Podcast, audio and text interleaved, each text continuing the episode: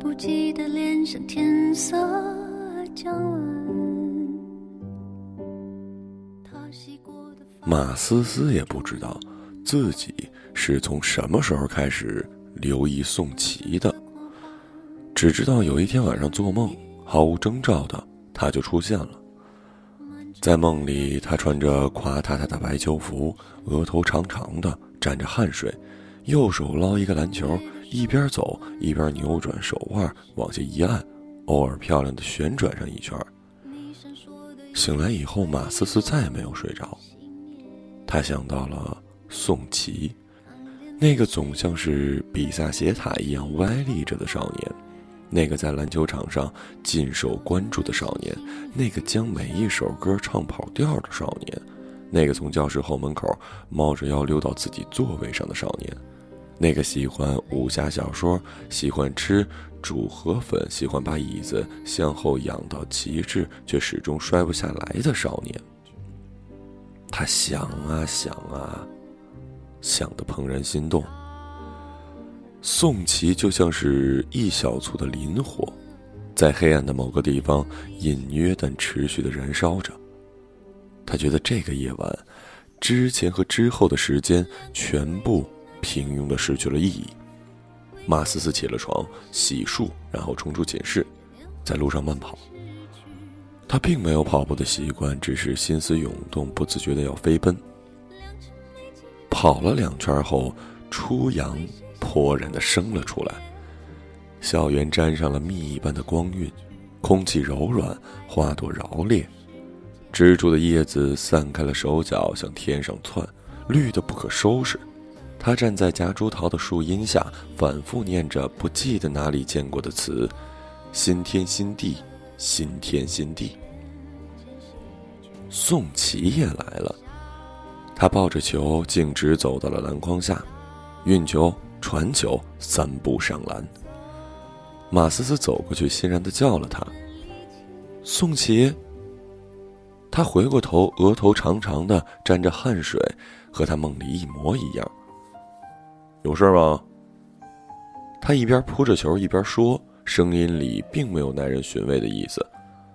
马思思说：“没事儿，就是来看帅哥打球。”宋琦笑了笑，没再说话。马思思顽强地站了一会儿，终于觉得无趣，默默地转身离开。尽管宋琦没有回应的像他想象中的热情，但马思思还是耽溺于这个独角戏。他看过电影、小说、电视剧，所有感人的情节里都含有牺牲的成分，像那些伟大的爱情一样，他也愿为宋琦牺牲，为宋琦张望、等待、痛苦，哪怕没有结局。宋琦来了吗？啊，宋琦走了吗？宋琦干什么？宋琦啊，宋琦。往后的时光里，他化身为勤奋的雷达，只要睁开眼睛便开始搜寻他的身影。无论是课堂、课间或者周末，还是在教室、操场或者食堂，遇上他不在，他的心便虚落落的，好像有一个巨大的间隙无底的一直伸到空虚的深处。风来风往，寂静荒凉。倘若他在，校园里乏善可陈的一切又有了流光溢彩的意思。晚自习长得像老树根，英语老太坐在讲台，一边改作业一边看管纪律，教室里一片的肃静，所有人都在做题。宋琦忽然站起身，走到讲台上，拿起一根粉笔，在黑板上写了5个大字：“我爱你，妈妈。”教室一片哗然，不知道发生了什么事儿。英语老师气得嘴唇发抖，把他叫到办公室。叫上众老师，盘点了宋琦所有陈年旧事，围训了他3小时30分零56分钟，另外罚抄课文50遍，外加早操时在主席台上向老师公开道歉等等。后来大家才明白，这是宋琦和另一个男生的赌约。如果宋琦敢到黑板上去写“我爱你”，那男生帮他打1周的饭，反之亦然。宋祁去了，但是他给这句暧昧的让人浮想联翩的话加了一个端庄的对象，妈妈。尽管知道真相，马思思的内心还是止不住的翻腾。这一定是宋祁的一种暗示，他说他爱妈妈，而自己姓马，妈妈和马是谐音，所以他可能是借机表达对自己的爱慕。但一转念又嘲笑自己的多情。马思思啊马思思啊，你真是傻透了，宋祁性格这么直，才不会迂回做这种事儿呢。那时候5月的玉兰花已经开了，大碗大碗的花朵映着天上的流云，有时候会有一群鸽子低低飞过，霞光万里，长风像耳语一样的撩人。马思思洗过澡，散着头发，换上棉布白裙，抱着书从操场边经过。一个球从操场的中央滚了过来，有人扬声喊他：“哎，马思思，把球踢过来。”他抬起头，就看见宋祁正站在球场的中央，白桦树一样的卓而不群，斜阳从他的白衬身上滑下来，在清白的水泥地上盘旋流淌。马思思想，天底下最美的少年应该就是这样了吧。嘿，马思思，别发呆啊，把球踢过来。宋祁又喊。他忽然间惊醒，小步走向那个球，用他能做好最好看的姿势，抬起脚把球踢了回去。球在空中划了一橙色的弧，完美的落在了篮架下。宋祁扬了下下巴，吹了一声长长的口哨。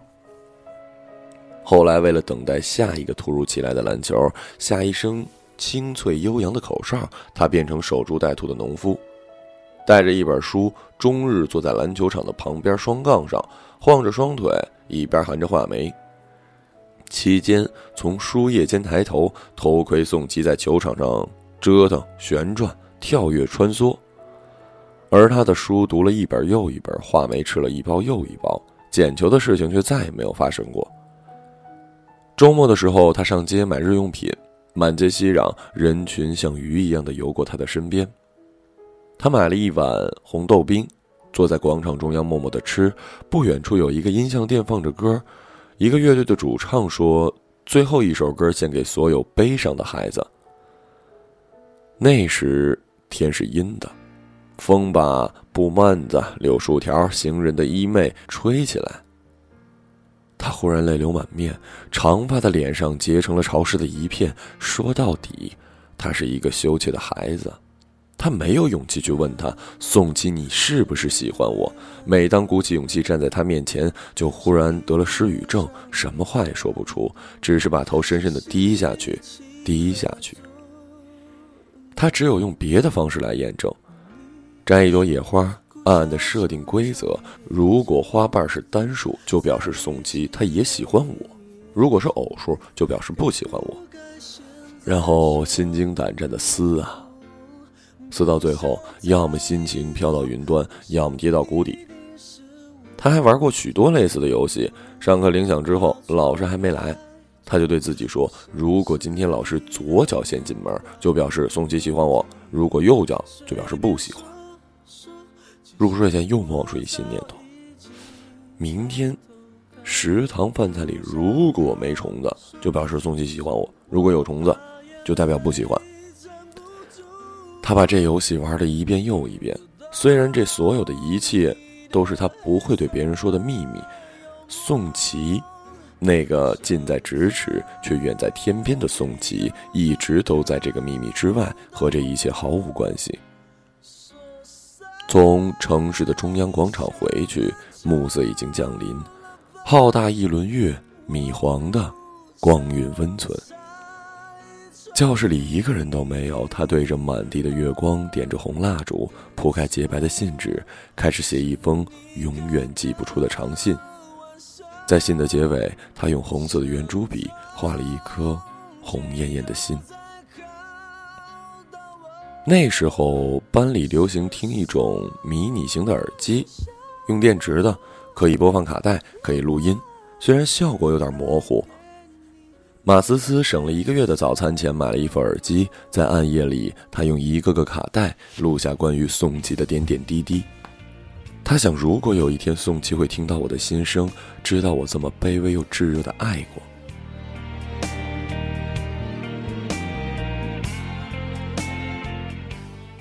1998年3月21号，有风，春寒料峭。宋琦其实已经是第2节课了，数学老师还在讲函数，我没有听，我把操场上每一个人都看过了，没有你。天空忽然下起了雨，你会和雨水一起来吗？1个小时过去了，2个小时过去了，你还没来。宋琦，你是病了吗？4月29号，夜越来越浓，校园安静了下来，教室空无一人，只有我。我故意走得很晚，因为想完成一个想了许久的心愿，去一下你的座位。我的位子到你的位子只有几步之遥，但是我走得漫长又艰辛，仿佛千山万水、沧海桑田都走进了一样。宋琦，你一定不会知道，当我坐下去的时候，我并没有意料中的幸福和激动，我只是不自觉的满脸泪水。5月3号，阴雨连绵，内心忧伤。今天因为做什么事情都无法凝神，你的身影纷至沓来，让我很心烦。谁能告诉我该如何忘了你？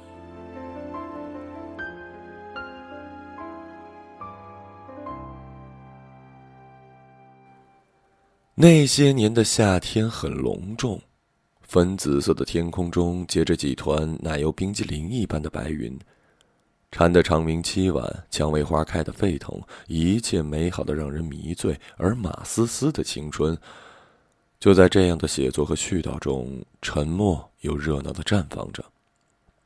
她确信自己没有错过宋琦的每一个细节，他像集邮一样收集他的点点滴滴，收藏他喝过的矿泉水，他借阅的每一部小说，学习他爱唱的歌，1日3餐都吃煮河粉。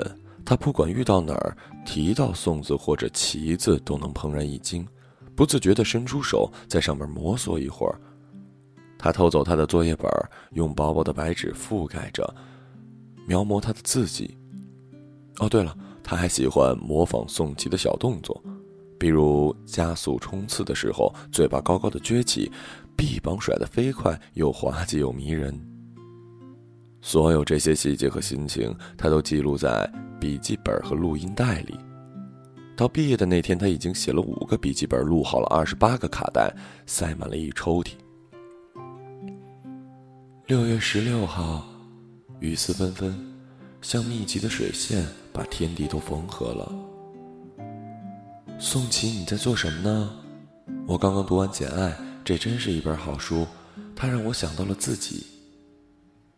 奇怪，今天晚上我忘了悲伤，就像有些东西把因为想你而空出的洞默默补上了。9月16号，晴。夜晚有凉风。宋琦，今天在学校的后门小巷里，我看到了你。你站在树影里，倚着一辆自行车，路灯光从稀疏的夜间洒下来，淋在你的身上，你像一个明星。那时候你在和别人说什么？那么尽情的样子，我从你的身边走开，你没有注意。宋琦，倘若有一天我光彩照人，你会看到我吗？后来马思思学习舞蹈、声乐，去图书馆读书，参加演讲辩论，在联欢晚会上担任主持。他像一个活跃的化学元素，利用宋琦做催化剂，与美持续发生着反应，然后成为一个活生生的底磁极。许多男孩被他吸引，打听他的名字、班级，希望能和他约会。而马思思一直没有恋爱，她所有的努力只为了一个人。从前的时候，她只是蹑手蹑脚的猫，但是现在，他像一只豹，优雅又强大的穿过生命最美好的岁月，穿过宋琦最柔软的感情。1991年1月2号，天气多云，雪花纷飞。昨天晚上是学校的元旦晚会，我表演独舞，化了妆，穿上表演服。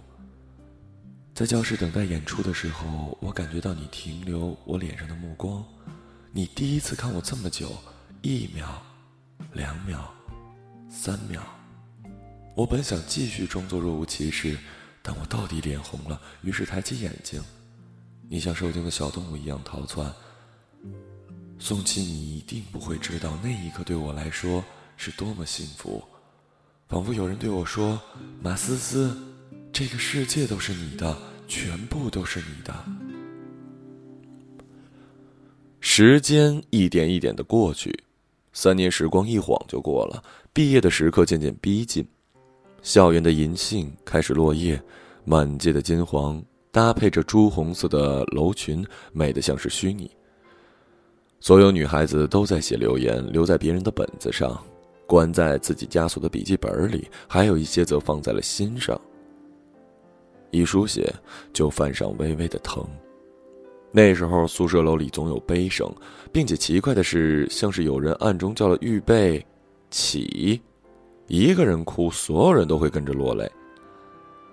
有天黄昏，班里去附近的河滩野炊，夜幕四合，大家就着篝火唱歌，一首又一首，唱的7月的夜晚像巧克力一样的融化了。然后许多男生开始表白，女生也是，单恋、三角恋、四角恋，不规则的多边形恋相继出现。大家都不顾一切的在所剩无几的时光里挽救垂危的恋情。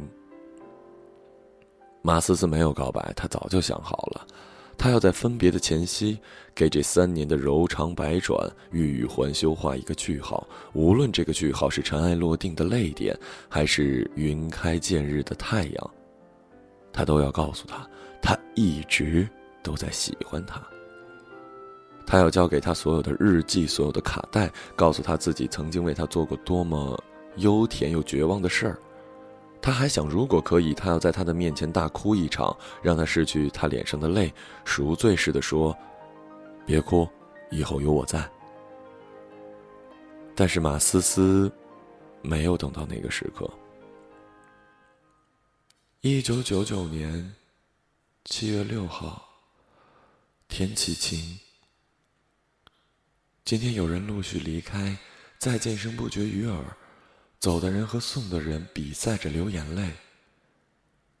宋琦，我也很伤心，但不是因为别离。那天晚上毕业聚餐，大家都喝多了，我也是。我是故意的，我想利用酒意的怂恿去告诉你，我喜欢了你整整3年，这是最后的夜晚。从此以后，人海茫茫，各奔东西，也不知道什么时候能再见。大家都舍不得睡觉，把草席铺在操场的中央，准备彻夜长谈、喝酒、胡闹。满操场的哭声，满操场的笑声，满操场带着醉意的喊声、咒骂声、叹息声。宋琦，我在那些声音的中央，在假山的背后，在篮球架前，在玉兰花和夹竹桃的树林中间找你。可是宋琦，你去哪儿了？很久以后，王玲玲告诉我，你把自己和班花锁在教室里，和她做最后的告白。宋琦，那天晚上的月亮很大，灯火很悲伤，你看见了吗？这是马思思最后一段录音。从此以后，她去了北大，宋琦留在家乡的一个大学，其他同学也选择了各自的路，奔赴了未知的前方。奔赴新学校前夕，马思思将所有的日记和卡带捆起来，像一种仪式一般藏进了一个酱色的木箱，加上了锁。箱子上用黑色的碳素笔写着“青春”。箱子关上的那一刻，他的高中时代便结束了。时间是那么缓慢，又是那么的迅疾，转眼就是15年以后。15年对于永恒而言不过弹指一挥，但这一挥里包含了太多的世事动荡，太多的分合。马思思成了作家和电台主持人，明亮耀眼，像节日一般的美好。她结了婚，丈夫是一个温存睿智的男子，追了她很多年。结婚前1个月，她在收拾旧物时，又看见了那个酱紫的木箱，一掀开，多年以前的旧事纷至沓来，仿佛有一只温暖的手从过去的岁月伸出来，在她心上摸了又摸。她坐在往昔的雾气中，对自己做着假设：如果没有那段时光，她还会写作吗？还会在屏幕上说话吗？答案还未明晰前，她又想到了《小王子》里的那只狐狸。当小王子问她：“那你还是什么都没得到吧？”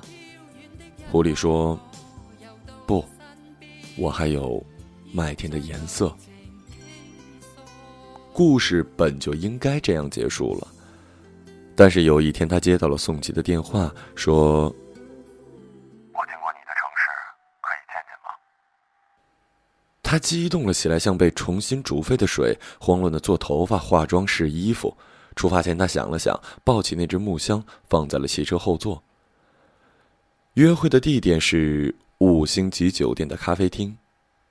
她到的早，等了3-5分钟，宋琦走了过来，脸红红的，微微发福，穿着挺拔的西装，外形依然醒目。马思思这样想，时光对她还算是宽容。哇，马思思啊，你真是越来越漂亮了啊！她在他面前坐下来笑着，念书时啊，你那么不起眼，现在真像是换了个人，看都看不出来了。她生出一些微妙的陌生感，感觉眼前热络的成年人和记忆中高冷的少年有些对不上号。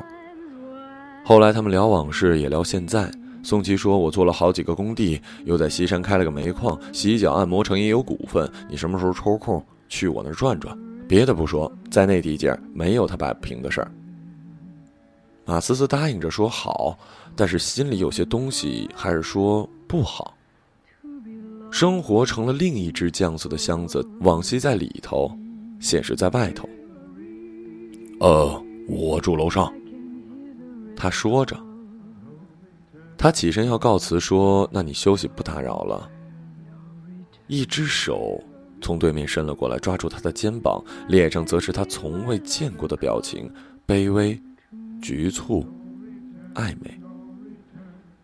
马思思一怔。宋琦说：“他一直喜欢着马思思，毕业那晚班花向他表白，哭得不行，他没办法，安慰了几句，但心里念着的是那个正在满校园找他的人。”马思思的手软了下来，像5根脱水的胡萝卜条，被他攥着，暗暗地揉捏着。暗恋到底是暗地花开，锦衣夜行，一旦遇着硬邦邦明晃晃的事实，自己都要吃一惊。他接受不了这种变化，抱紧自己的箱子，仓皇地退了出来。从咖啡厅回去的时候，他的车子经过湖边，满湖的灯光被风一吹就碎了，静止的霓虹闪烁，是仿真度极高的另一层人间。马思思忽然觉得，其实他一直都不了解宋琦，他所熟悉的是那个被他用想象构建出的宋琦，那个任何小缺点都能取悦他的男孩，那个晶莹剔透的孩子。他想过，在那场时光里出现的是宋琦也好，赵琦、陈琦、王琦也罢，爱都会借机发生，因为他需要爱，需要被人感动，无论是被他人还是被自己。手机响了，是他按掉，没有接。等了这么多年，心里一直没有说，到现在也不必说。宋琦的告白是真是假，同样不再重要了。他知道，他从那场青春里得到了什么，就像流星，长空过际，留下惊艳半生的光明；就像人鱼，百转千回，终成泡沫。但所有人都记得他的舞步和名字。就像那只被驯养的小狐狸，对着小王子的金色头发，在麦浪的风声里说：“不，我还有麦田的颜色。”人生的难，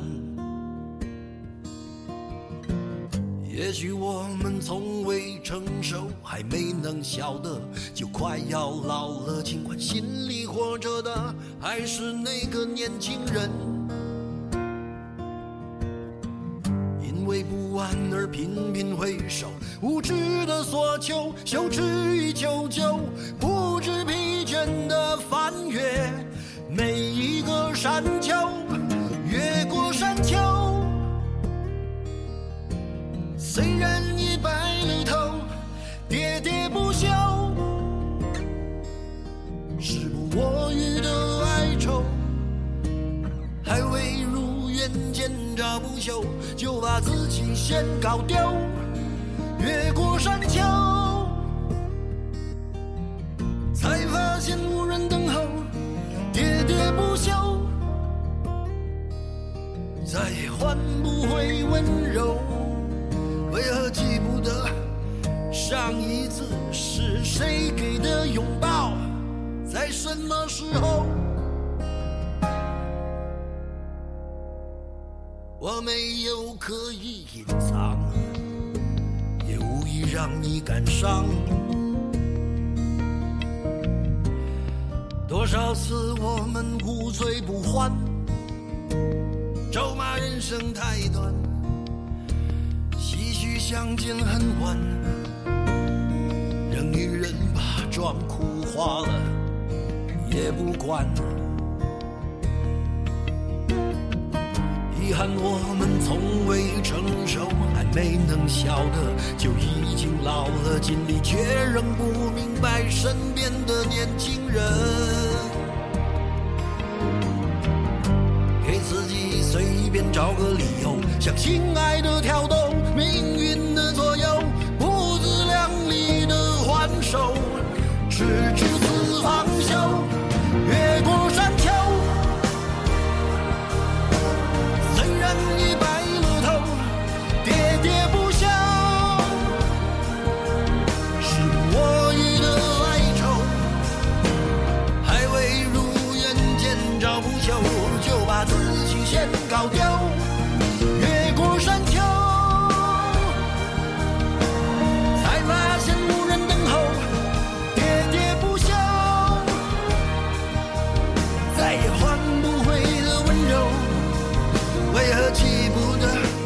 上一次是谁给的拥抱，在什么时候？